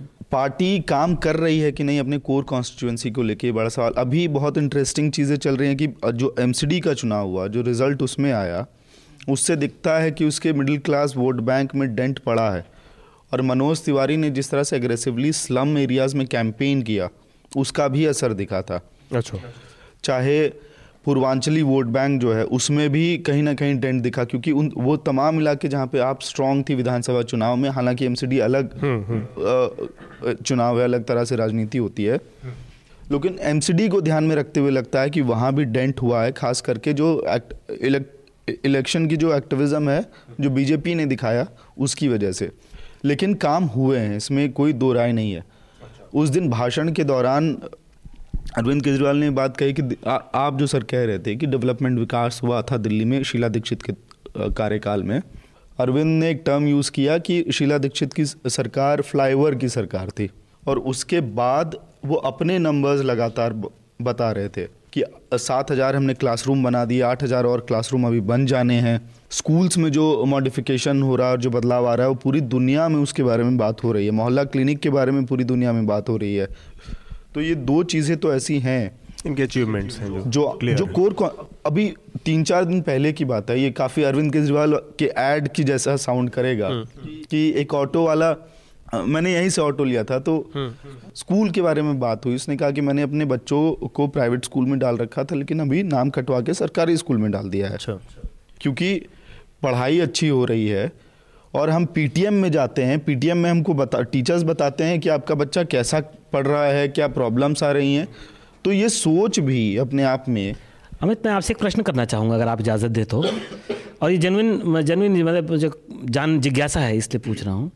क्या ये ज़रूरी है कि अरविंद केजरीवाल मुख्यमंत्री बने रहे? क्या ये नहीं हो सकता कि वो अपने आप को उससे निकाल के बाहर मनीष सिसोदिया या और लोगों की ज़िम्मेदारी छोड़कर दिल्ली को ऊपर से गाइडेंस करते रहें और पूरे देश में एक बार फिर से मूवमेंट खड़ा करें? मतलब पर्सनली मुझे लगता है सुसाइडल अटेम्प्ट होगा, अगर वो ऐसा कुछ सोचते भी हैं। और इस तरह की आइडियाज़ कई बार फ्लोट भी किए गए कि दो जब पंजाब चुनाव हो रहा था, तब ये बात बार बार खबरों में आ रही थी कि अरविंद केजरीवाल शायद दोबारा दिल्ली में रिज़ाइन दे के पंजाब चले जाएँगे, ताकि एक फुल स्टेट उनको मिले। या जब राज्यसभा चुनाव की बात हुई, तब दोबारा ये बात फ्लोट की जा रही थी कि वो मुख्यमंत्री पद से इस्तीफा देके राज्यसभा में जाएँगे। अगर वो इस बार अगर रिज़ाइन करते हैं तो ये पॉलिटिकल सुसाइड होगा, बहुत सर्टन होगा। हाँ 2000 प्लान के हिसाब से ये होना चाहिए कि अगले चुनाव में आम आदमी पार्टी का चेहरा मनीष सिसोदिया अगर होंगे तो शायद बेहतर होगा क्योंकि उससे अरविंद केजरीवाल को खुद भी बहुत स्पेस मिलेगा क्यों बाकी राज्यों में और बाकी अफेयर्स में ध्यान दे हाँ। सके अभी। हालाँकि 2019 के हिसाब से पार्टी की का जो पूरा प्लान है बहुत दुविधा वाली स्थिति में है। कहीं कुछ है नहीं जो आप कह रहे थे कि शायद 2019 के हिसाब से उनको प्लान मतलब अब क्या चर्चा करें इनके हाँ, बारे में? ये दिल्ली तक सीमित होकर रह गए हैं ये भारत के मसीहा थे ये एक जमाने में। और चार से ज़ीरो होने की संभावनाएँ भी बहुत स्ट्रांग हैं इनकी। अभी जो चार लोकसभा में एमपी चुने गए थे पंजाब से शायद वो परफॉर्मेंस भी रिपीट नहीं होगी। और दिल्ली में? दिल्ली में तो सात बीजेपी के थे। सात बीजेपी के। ये अगर चुनाव हो बाईपोल हो जाता है लोकसभा के पहले और बाईपोल में अगर आम आदमी पार्टी मेजॉरिटी शेयर भी ले जाती है क्योंकि अभी जब ये डिक्लेयर हुआ था कि बाईपोल हो सकते हैं तो उस वक्त ऐसा लग रहा था कि आम आदमी पार्टी तीन चार इतनी ही सीटें लेके बाईपोल में आएगी। लेकिन अब स्थिति बदलती हुई दिख रही है। तो अगर मेजर चंक इनके हाथ में आता है आठ नौ दस ग्यारह बारह कुछ भी आठ से ऊपर अगर हम्म। कुछ भी आता है तो वैसी स्थिति में एक फाइटिंग पोजीशन में तो आ जाएँगे कम्पीट कर सकते हैं बीजेपी से दिल्ली में। चलिए। मेरे ख्याल से इसमें तीसरा तीसरी शक्ति कांग्रेस भी उभरेगी। हाँ कांग्रेस को ही थोड़ा बहुत तो स्पेस अपना रीगेन करेगी और बहुत संभव है कांग्रेस को। उन्नीस में उन्नीस में पता नहीं मुझे नहीं लगता कि दिल्ली में कोई कांग्रेस को लोकसभा में वोट देगा क्योंकि कैंडिडेट बड़ा इंपॉर्टेंट हो जाएगा यहाँ कि एक तरफ़ आपके पास चेहरा होगा नरेंद्र मोदी का, दूसरी तरफ़ अरविंद केजरीवाल होगा, दिल्ली में कौन चेहरा होगा? चलिए, देखते हैं 2019 की बिसात तो बिछी गई है, अब मोदी जी ने जो बजट पेश किया और जिस तरह से उसको एक्सप्लेन किया तो हम मान के चल रहे हैं कि देश अगले चुनाव के मोड में चला गया। दो छोटी छोटी विषय और हैं, उन पर जल्दी जल्दी थोड़ा सा बात करेंगे, क्योंकि समय का भी थोड़ा सा वो बंधन है। एक तो ये जो फेक ट्वीट वाला मामला हुआ, जिसमें अंजना ओम कश्यप ने पूरा एक घंटे का शो किया, और दूसरा जेएनयू स्टूडेंट्स का मामला है, जो सेवेंटी परसेंट क्यों ना जे वाला ही पहले बात कर लिया जाए। एक हम लोगों ने देखा है कि हमार हम लोगों के जब यूनिवर्सिटी में थे उस टाइम पे एक बहुत कॉमन प्रॉब्लम थी स्टेट यूनिवर्सिटीज़ की। तब इलाहाबाद यूनिवर्सिटी सेंट्रल यूनिवर्सिटी नहीं था। नहीं स्टेट यूनिवर्सिटी था और सारे के सारे जितने भी हमारे वो थे सेशंस थे वो लेट हुआ करते थे। हम्म। एक साल बाद कॉपी जस्ती थी उसके एक साल बाद तो हमारा ग्रेजुएशन चार साल पाँच साल का प्रोजेक्ट हो जाता था सबका नॉर्मल तो उससे निपटने के लिए वो दो तीन उपाय अपनाए गए थे जिसमें एक तो ये था कि छात्र संघ भंग कर दिए गए कि नेतागिरी थोड़ा बहुत ज़्यादा हो गई थी। इसके अलावा 75 परसेंट उस दौर में हम लोगों ने देखा है कंपलसरी सब जगह कर दिया गया था, क्योंकि यूनिवर्सिटीज़ में क्लासेस अटेंड ही नहीं करते थे शायद, ना टीचर अटेंड करता था, ना छात्र अटेंड करते थे। तो यहाँ पे जगदीश कुमार ने, चाहे ऑब्वियसली वो चूँकि संघ समर्थित वीसी हैं तो उन्होंने थोड़ा सा इस नीयत से भी किया होगा कि जो छात्रों के ऊपर थोड़ा कंट्रोल किया जाए, क्योंकि जेएनयू की छवि एक लेफ़्ट वाली वामपंथी विचारधारा वाले उसकी है। लेकिन 75 परसेंट अटेंडेंस पे किस छात्रों को कैसे आपत्ति हो सकती है, उन्होंने इसका विरोध करने का जो फैसला किया मुझे नहीं लगता कि इस छात्रों को क्लास के अटेंडेंस से आपत्ति होनी चाहिए। जगदीश कुमार जी कुछ भी बोलेंगे, अगर वो ये भी बोलेंगे सूरज पूरब से उगता है तब भी एक तो उनकी ऐसी छवि हो गई है। इस समय कि छात्र संघ जो है और छात्र जो इतने छात्र छात्राएँ जेएनयू के वो उनको गरियाएँगे ही। क्या है? देखिए मेन बात क्या है? लेफ़्ट और राइट तो मैं नहीं जानता पर मैं ये जानता हूँ इतना समझ में आता है इतिहास देखकर जेएनयू का कि एक इंटेलेक्चुअल फैक्ट्री तो जेएनयू तब्दील और मुझे लगता है आज अगर जवाहरलाल नेहरू खुद ज़िंदा होते तो शायद वो भी नहीं पसंद कर रहे होते जवाहरलाल नेहरू को। इंदिरा गांधी तक नहीं पसंद करती थी क्योंकि यहाँ पर एक अभिव्यक्ति की आज़ादी का मंच जेएनयू कई सालों से 30-40 साल से बना हुआ बहुत कम लोग इस बात को याद रखते हैं कि जो आज की तारीख में नेशनलिस्ट कांग्रेस पार्टी के एमपी हैं D P Tripathi. D P Tripathi ji emergency के टाइम वो प्रेसिडेंट हुआ करते थे हाँ। जे स्टूडेंट्स यूनियन के। और डी पी त्रिपाठी हमने मुझको इलाहाबाद यूनिवर्सिटी का मैं भी पढ़ा हुआ हूँ। मुझे उन्होंने राजनीति शास्त्र पढ़ाया हुआ है उन्होंने। और वो पहले फ़र्स्ट ईयर में हमें समझाते थे कि इस देश में कोखवाद चल रहा है। दूसरे साल उनको जो है सफ़ेद एम्बेसडर लाल बत्ती वाली राजीव गांधी ने दे दी थी जब वो पढ़ाने आते थे उनको। और उसके बाद वो एनसीपी में चले गए थे। तो बात यह है कि जेएनयू अगर संघ को देखिए कांग्रेस की बात तो खैर मैं बहुत डिटेल में नहीं जाऊँगा लेकिन कांग्रेस ये बड़ी लचीली पार्टी इधर भी चले गए इधर भी हाँ, चले गए। वक्त वक्त देखकर वो अपनी आइडियोलॉजी बना लेते हैं। लेकिन संघ की और इसलिए बीजेपी की एक बड़ी स्पेसिफिक आइडियोलॉजी है और उसको फांसीवाद का की संज्ञा दे देने वाला जो एक दूसरी आइडियोलॉजी इस देश में है जो सेकुलर आइडियोलॉजी है उसका इंटेलेक्चुअल बैकड्रॉप जेएनयू से बहुत अच्छे से उभरता है वहाँ से। इसलिए संघ की आँख का किरकिरा जेएनयू हमेशा से रहा है हम्म। आज से नहीं रहा है हमेशा से रहा है और संघ के कार्डर और संघ खुद आज नहीं पहले से अगर उन्नीस सौ चौरासी में देखें तो संघ वाले लोग इन्वॉल्व थे हम्म। पोस्ट इंदिरा गांधी असैसिनेशन जो कुछ घटा उसमें। अच्छा। बिल्कुल थे ये तो सब जानते हैं। और अगर इसका भी देखें हम क्या कहते हैं इमरजेंसी के टाइम देखें उसके बाद देखें दंगों को देखें तो ऐसा नहीं संघ और कांग्रेस जो है वो ओवरलैप मतलब ये तो शिवसेना जो है वो 1980 तक कांग्रेस पार्टी के लिए कैंपेन करती थी ये तो बात रिकॉर्डेड हिस्ट्री है ये तो महाराष्ट्र की शिवसेना कांग्रेस पार्टी के लिए कैंपेन करती थी। तो पॉइंट ये है मेरा कि जे आँख की किरकिरी है और इस वक्त जेएनयू की जो एक सोच है, जो एक विरासत है that is fighting for its survival और उस लिहाज से अगर आप इसको देखेंगे तो जगदीश कुमार जो हैं वो पूरी तरह से रिजेक्टेड हैं स्टूडेंट कम्युनिटी के लिए। हम्म, हम्म। अगर मैं मोदी जी की जगह हूँ तो मैं तो इतना करूँगा भले ही आप अपना एजेंडा चालू रखिए लेकिन उस आद, वो आदमी अब टॉक्सिक हो चुका है जेएनयू के एटमोसफियर के लिए मुझे ऐसा लगता है। हम्म। उनको इंसान तो बदल ही देना चाहिए। आप ये देखिए आज ही की खबर है छोटी सी एक मैं डाइवर्ट करता हूँ कि अखबारों में खबर आई कि प्रसार भारती में दो लोगों का भर्ती कराना चाहते थे हाँ। और प्रसार भारती के जो चेयरमैन है ए सूर्य प्रकाश उन्होंने खुद मना कर दिया ऐसा ए सूर्य प्रकाश मेरे कुलीग रहे हैं हमने इंडियन एक्सप्रेस में साथ काम किया है वो बाकायदा हाँ, वो बाकायदा आर के हैं वो।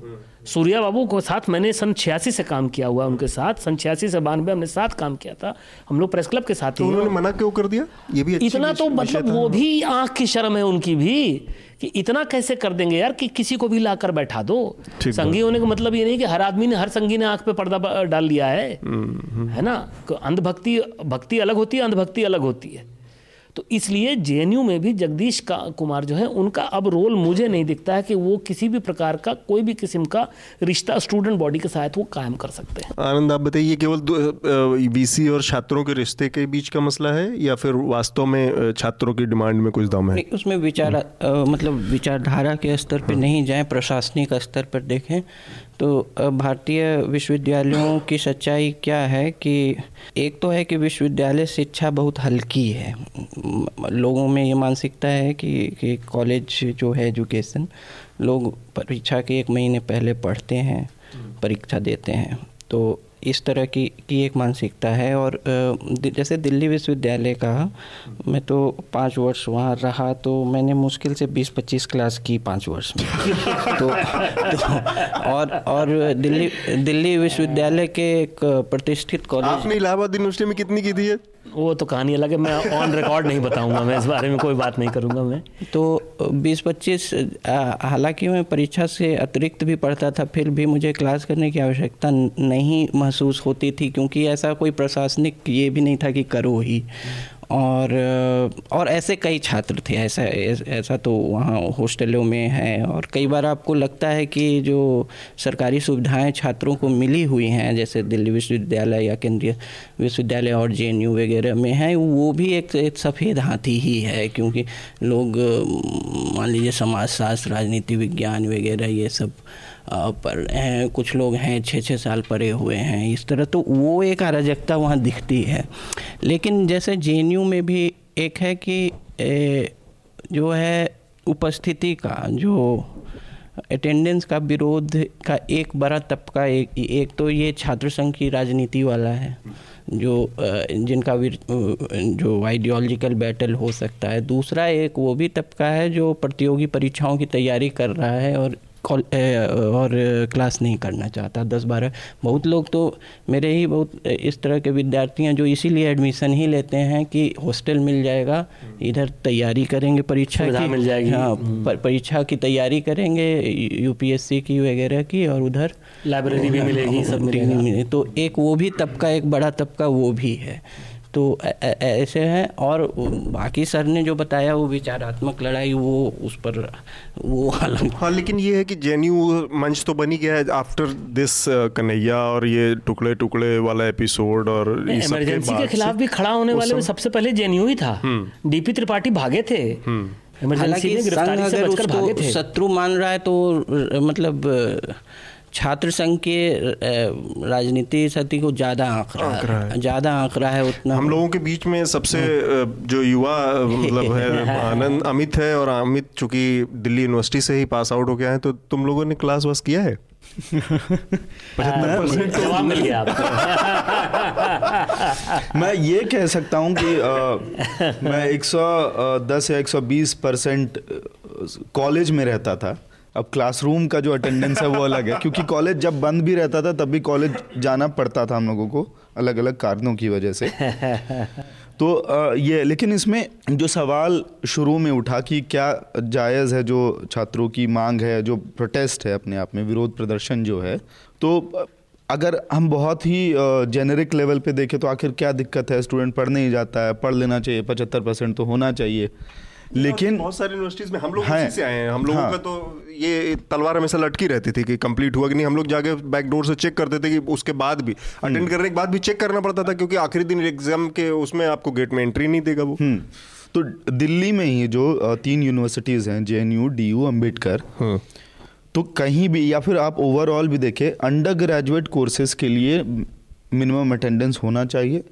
इसमें कोई वाद विवाद नहीं है। पचहत्तर परसेंट अटेंडेंस होना चाहिए। बारहवीं के बाद तुरंत आपको क्लास आ, अगर आप नहीं जाते हैं तो उस माइंडसेट में आ, आप मतलब कम्प्लीटली आपने अडॉप्ट नहीं किया होता है। लेकिन उसके बाद पोस्ट ग्रेजुएशन में डीयू में भी डीयू में सेंटर्स में एडमिशन होता है। आप पॉलिटिकल सेंटर या इंग्लिश डिपार्टमेंट का जो भी वहाँ पे आप एडमिशन करते हैं और फिर क्लासेस आप अपनी इच्छा के अनुसार से या तो डिपार्टमेंट में करते हैं कॉलेज में सिर्फ़ आप अटेंडेंस बनाने जाते हैं क्लास नहीं होती है इंपॉर्टेंट बात है ये क्योंकि इन्होंने क्या किया ये बात शुरू हुई थी अंडर ग्रेजुएट से ही हम्म। लेकिन इन्होंने उसको एम और पीएचडी तक जो जगदीश जी ने जगदीश यूनिवर्सिटी जिसको आजकल कहने लगे हैं लोग जगदीश इंटरनेशनल नेशनल यूनिवर्सिटी तो वो उसमें थोड़ा सा इन सब चीज़ों का ध्यान नहीं रखा गया और ज़ाहिर सी बात है उसके पीछे उनकी अपनी आइडियोलॉजिकल जो फोर्स है वो भी है एक बड़ी वजह जानबूझ के वो हम्म। अब अंडर ग्रेजुएट लेवल पे भी कॉलेजों में अंतर है। तो अब जैसे मैं हिंदू कॉलेज से था वहाँ बहुत वो अटेंडेंस पॉलिसी बहुत लिबरल थी। लेकिन हम्म। वही सामने उसके अब सेंट स्टीफेंस में। तो याद होगा एक शूटर थे पहले जसपाल राणा। एशियन तो हम्म। वो सेंट स्टीफेंस कॉलेज में एशियन गोल्ड लेकर भी आए थे तो उन्हें जवाब हाजिर किया गया कि आप एबसेंट क्यों थे? तो तो, ये, तो तो उनसे जवाब मांगा गया तो वहाँ है एटी एटी और उसी तरह बहुत सारे खासकर वुमेंस कॉलेजेस में अटेंडेंस का बहुत लफड़ा है यहाँ यहाँ मतलब तो ये भी है। जैसे चीज़ मतलब यही है कि इसकी रेशनैलिटी में जाके और उसको तार्किक तरीके से लागू करना चाहिए ना कि अचानक से एक चीज़ और मैं जोड़ना चाहूँगा आखिर हाँ। में कि ये अटेंडेंस का मामला एक तो पहले अटेंडेंस अपने आप में क्वेश्चन होता है क्योंकि आप पीजी फिर रिसर्च और तमाम तरह की चीज़ें हैं जिसमें आप क्लासरूम में बैठ के पूरी पढ़ाई नहीं कर सकते आपको बाहर जाना ही पड़ेगा। दूसरा ये क्यों किया जा रहा है? अब आप आपने हर तरह की कोशिश कर ली वहाँ पे परिषद तमाम कोशिशों के बाद भी चुनाव नहीं जीत पा रहा है। और सेवेंटी फाइव परसेंट से इसका क्या संबंध इसका संबंध अब ये है कि आप जो लेफ़्ट के जो स्टूडेंट्स बॉडी हैं जो जीत रहे हैं या जो स्टूडेंट एक्टिविज्म है वो क्लासरूम के बाहर बहुत ज़्यादा होता है। आप जब हाँ मतलब उमर खालिद इधर उधर जा रहा है तो हफ़्ते में पाँच दिन उसको क्लास करना पड़ेगा में बैठेगा तो, तो एक्टिविज्म कैसे करेगा? एक्टिविज्म नहीं करेगा तो ऑटोमेटिकली सब ध्वस्त हो जाएगा। चलिए आगे बढ़ते हैं अगले आखिरी अपने उस पर तो ये एक ट्वीट आया परसों तरसों जिसको राजीव चंद्रशेखर से लेके जो सांसद हैं उन्होंने भी ट्वीट किया और तमाम लोगों ने उन्होंने ईडियट लिखा था उस पर हम्म, हम्म, हम्म। तो ये बेसिकली टाइम्स हाउ के नाम से था जिस पर ये लिखा गया था कि काद, काद मौलाना कादमी है कोई। हाँ मौलाना आतिफ कादरी तो उनके हवाले से लिखा गया था कि जब से ये आँख मारने वाला वाक़ हुआ है, तब से मैं जब नमाज़ पढ़ता हूँ तो मेरे निगाहों में प्रोफेट की जगह पैगंबर की जगह वो लड़की आ जाती है तो इस तरह से सारा मामला गड़बड़ हो जाता है। तो ये जब गड़बड़ी हो जाती मतलब उनको तो उनकी नमाज़ कबूल नहीं होती, और ऐसा तमाम मुसलमानों के साथ हुआ। इसको सच मान के, और बैक टू बैक तीन चार इन्होंने अंजना ओम कसब जो कि सितारा एंकर हैं। आज तक की उन्होंने इस पर एक शो किया और उस शो का पूरा मजमून यही था कि कैसे तुम्हारी भावनाएँ आहत हो सकती हैं ये वो। तो क्योंकि आप टेलीविज़न में भी काम किया आपने तो वो एक दूसरे तरह का वर्क कल्चर होता है वहाँ की जो स्पीड होती है और जो प्रेशर होता है वो दूसरे तरह का होता अच्छा, है। आप मुझे भी लपेट रहे हैं नहीं मैं उसको समझना चाह रहा तो क्या? तो उसमें मतलब केवल यही वजह हो सकती है कि हड़बड़ी में या जो टीआरपी का प्रेशर होता है, आपको इतना आपके अंदर से एक चीज़ लालच आपको दब झोंकती है, उस तरफ़ धकेलती है कि ये नहीं कर पाएँगे तो कोई और कर लेगा और इसमें मज़ा, सारा कोई और ले जाएगा। तो ये चीज़ें केवल इसकी वजह है और कि इसमें एडिटोरियल फिल्टर्स का बहुत सीरियस लैप्स है। देखिए हिंदुस्तान में टीवी न्यूज़ के पुरसा हाल जानने के लिए कहीं पीएचडी करने की ज़रूरत नहीं है। ये सबको मालूम है कि शायद इससे गया बीता कोई धंधा नहीं होगा हिंदुस्तान में। चोरों चक्कों के भी उसूल होते होंगे लेकिन हिंदुस्तान के टीवी न्यूज़ चैनलों के कोई उसूल नहीं है। पुराना शेर है कि हर शाख पे उल्लू बैठा है अंजाम गुलस्ता क्या होगा? आप उस उल्लू की जगह एंकर कर सकते हैं कि हर शाख पर एंकर बैठा है अंजाम गुलस्ता क्या होगा? लेकिन मज़ाक छोड़िए अगर तो क्या हो गया है कि आज घर घर में टीवी चलता है? और ख़ास तौर से जो आज का युवा वर्ग तो पूरी तरह इंटरनेट में जा चिपक चुका है। लेकिन जो समझिए तीस, पैंतीस, चालीस के ऊपर के लोग हैं जो घर पे बैठ के टीवी देखते हैं, जो हिंदी टीवी चैनल कंज्यूमिंग है वो अभी एक बहुत ही चिंता की बात यह है कि हमारे टीवी चैनल जिस तरीके से भड़का रहे हैं गंदगी मचा रहे हैं मतलब हम्म, ये तो धर्म ये धर्म और ये इतनी गंदगी मचा रखी है और कोई फ़िल्टर नहीं है। आज के आप ये देखिए आप तो टीवी चैनल की बात कर रहे हैं।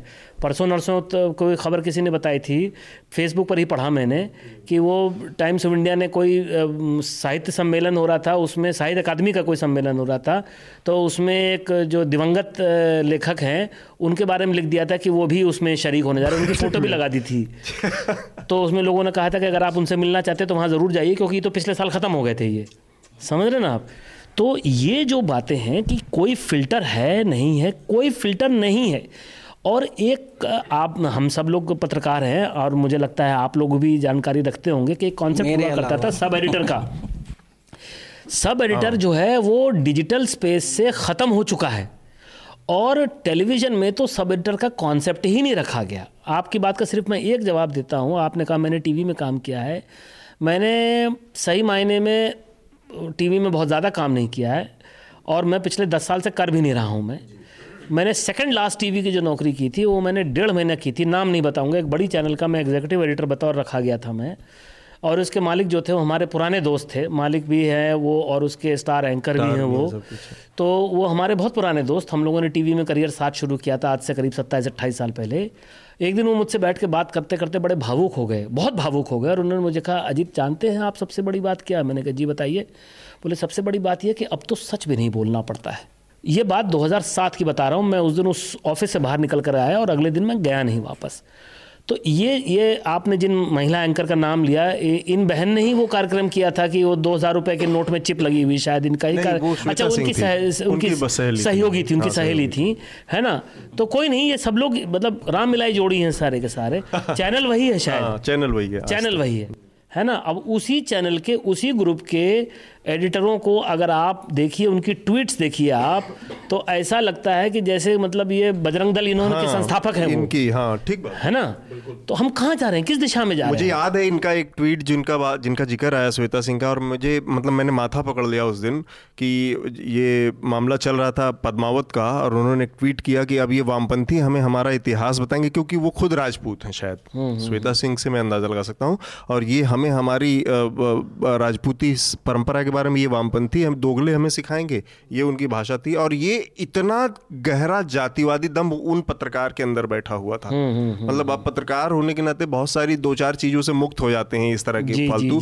लेकिन वो सब चीज़ें भी आज बेमानी हो गई हैं। आनंद आपने ये मामला जो दे सामने आया तो उस पर को कैसे हाँ, आप मतलब वो गति का भी हो सकता है जैसे आपने कहा टी और टीआरपी का भी लोभ हो सकता है और आनंद जी लिबरल है मैं देख रहा हूँ बड़ी देर से बेनिफिट ऑफ़ डाउट ज़रूर देने के लिए तैयार है। हाँ क्यों क्योंकि मैं ऐसा नहीं हूँ मतलब इनमें वो परिपक्वता है मेरे अंदर नहीं है परिपक्वता। तो अब दो तीन महीने पहले वो एक रेस्टोरेंट में पोर्शन पे आया था सरकारी आदेश। उस पर निधि राजदान ने भी पूरा एक शो चला दिया था।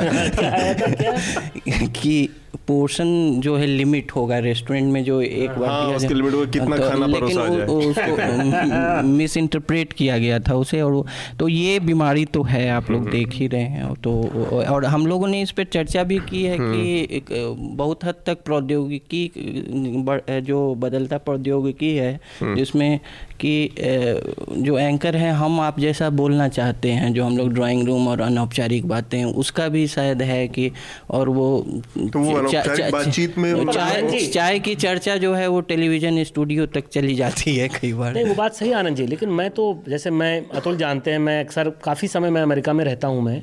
वहाँ टीवी चैनल मैं होटल में पड़ा रहता हूँ शाम को देखता हूँ।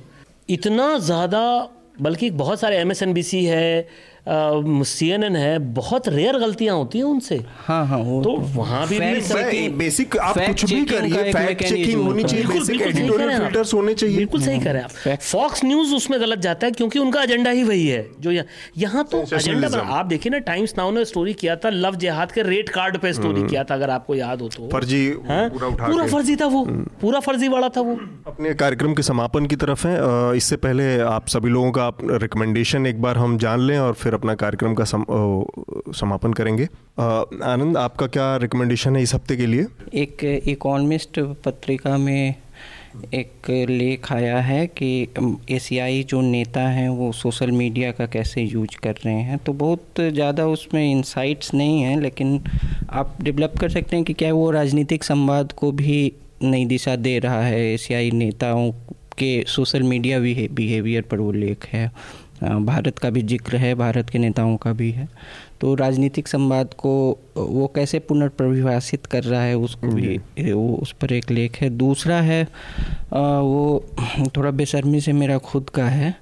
तो वो तो मैंने एक न्यूज़ लॉन्ड्री पे ही दो तीन या कल ही शायद एक आया है। उसमें मैं करीब डेढ़ दशक या दो दशक कह सकते हैं, उसमें विश्वविद्यालय में सिविल सर्विस अभ्यर्थियों के बीच रहा हूँ और दस वर्षों से उन्हें पढ़ाता हूँ। तो उन उन सबको ध्यान में रखते हुए मैंने एक एक अजीब सा डिस्कोर्स से जो रिक्तियों में गिरावट आई है, उस पर कुछ पत्रकारों ने रवीस भी हैं उसमें और कई, एक उसको दूसरी दिशा दी आंकड़ों को।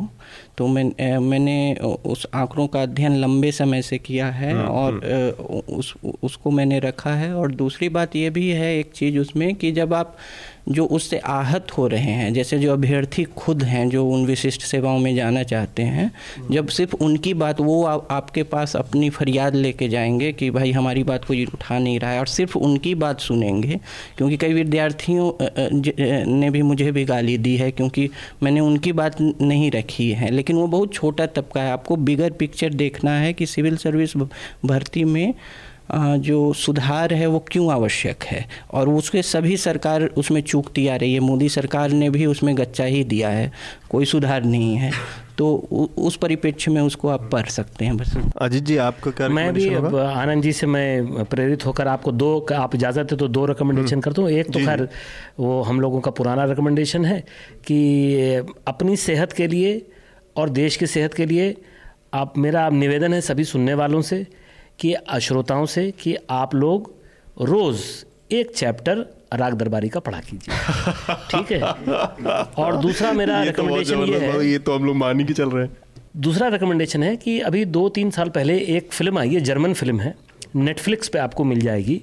उसका नाम है लुक हु इज़ बैक और वो look who is back Adolf Hitler के बारे में है कि एक दिन सुबह अचानक एडोल्फ हिटलर जर्मनी में वापस आ गया है वो। अच्छा। हाँ।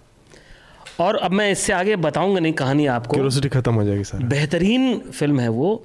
आपको सोच आपको हंसने पर मजबूर करती है लेकिन हंसने के साथ साथ आपको बहुत ज़्यादा सोचने पर मजबूर करेगी। जोड़ती है। क्योंकि वो एडोल्फ हिटलर हमारे भीतर है हम सबके अंदर है और हर समाज में है। सब टाइटल्स अंग्रेज़ी में जी हाँ। बिल्कुल मैं मुझे तो जर्मन आती नहीं साहब। तो भी नहीं जी जी जी। सब टाइटल्स अंग्रेज़ी में हैं। तो मेरा आप लोगों से मेरी गुजारिश होगी आप लोगों से कि आप इसको ज़रूर देखें। ठीक बात। अमित आपका क्या रिकमेंडेशन है? कश्मीर में टेररिस्ट हमलों पे और देशद्रोही ताकतों के बारे में हर तरह की रिपोर्टिंग होती रहती है। स्टोन पेल्टर्स पे रिपोर्टिंग होती है। खबर आई है द बैरन लैंड केसर की खेती पे क्या असर पड़ा है पिछले कुछ सालों में वहाँ पे और किस तरह से एग्रीगेरियन क्राइसिस क्रिएट हुआ है इसकी वजह से? उस पर एक खबर है द कैरवान में। अच्छा। इस अंक में और साथ में ही इसी का जो कवर स्टोरी है इस बार का हाँ। वो भी मैं रिकमेंड करना चाहूँगा। जगमीत सिंह पे है लेकिन कैरवन मैगजीन हाँ आ, लेकिन आ, मतलब भारतीय Sikh community Canadian Sikh community और इसके बीच का जो पूरा गैप है और जो आइडेंटिटी पॉलिटिक्स है उसके ऊपर बहुत डिटेल में बात की गई है। तो आ, मैं भी अपना रिकमेंडेशन कल वाला ही रखता हूँ, जैसे आनंद ने बताया कि एक बिल गेट्स का आया है द अटलांटिक में पॉडकास्ट है बेसिकली जिसमें उन्होंने हमें ट्रंप की नीतियों की आलोचना एक तरह से की है कि उनकी जो अमेरिका फ़र्स्ट वाली नीति है, वो किसी के भी हित में नहीं है और उसका नुकसान अंतिम अंततः अमेरिका को होगा और बाकी दुनिया भी उससे उसको सफ़र करेगी। तो वो हमारे कॉन्टेक्स्ट में भी है कि हमारे यहाँ भी ऐसी सरकार है इस समय जो कि हमेशा भारत प्रथम भारत प्रथम वाली बातें करती है। लेकिन इस तरह की चीज़ें आज की दुनिया में और बहुत सारी चीज़ों को कंसिड्रेशन में रखते हुए क्या संभव हैं? तो उस पॉडकास्ट को सुना जा सकता है बिल गेट्स के। और ये सारे लिंक आपको इसी थ्रेड में पॉडकास्ट में नीचे मिल जाएँगे। अब हम अपना कार्यक्रम समाप्त कर रहे हैं। इस प्रोग्राम को आपके सामने लाने में हमारे दो बहुत खूबसूरत युवाओं का योगदान है। इस कार्यक्रम के प्रोड्यूसर हैं शुभम मिश्रा और इसके ऑडियो रिकॉर्डिस्ट हैं अनिल। तो बस एक बार फिर से आप लोगों से वही आखिरी अपील की अगर ख़बरों को कॉरपोरेशन और पॉलिटिक्स, राजनीति के दबाव से बचाए रखना है तो थोड़ा सा आपको अपना भी योगदान देना पड़ेगा। न्यूज़ लॉन्ड्री को सब्सक्राइब करें। सब्सक्रिप्शन से ही स्वतंत्र और मुक्त पत्रकारिता की बचने की उम्मीदें हैं। इस पॉडकास्ट में इतना ही। नमस्कार। न्यूज़ लॉन्ड्री के सभी पॉडकास्ट ट्विटर आई और दूसरे पॉडकास्ट प्लेटफॉर्म पे उपलब्ध हैं। खबरों को विज्ञापन के दबाव से आज़ाद रखें। न्यूज़ लॉन्ड्री को सब्सक्राइब करें।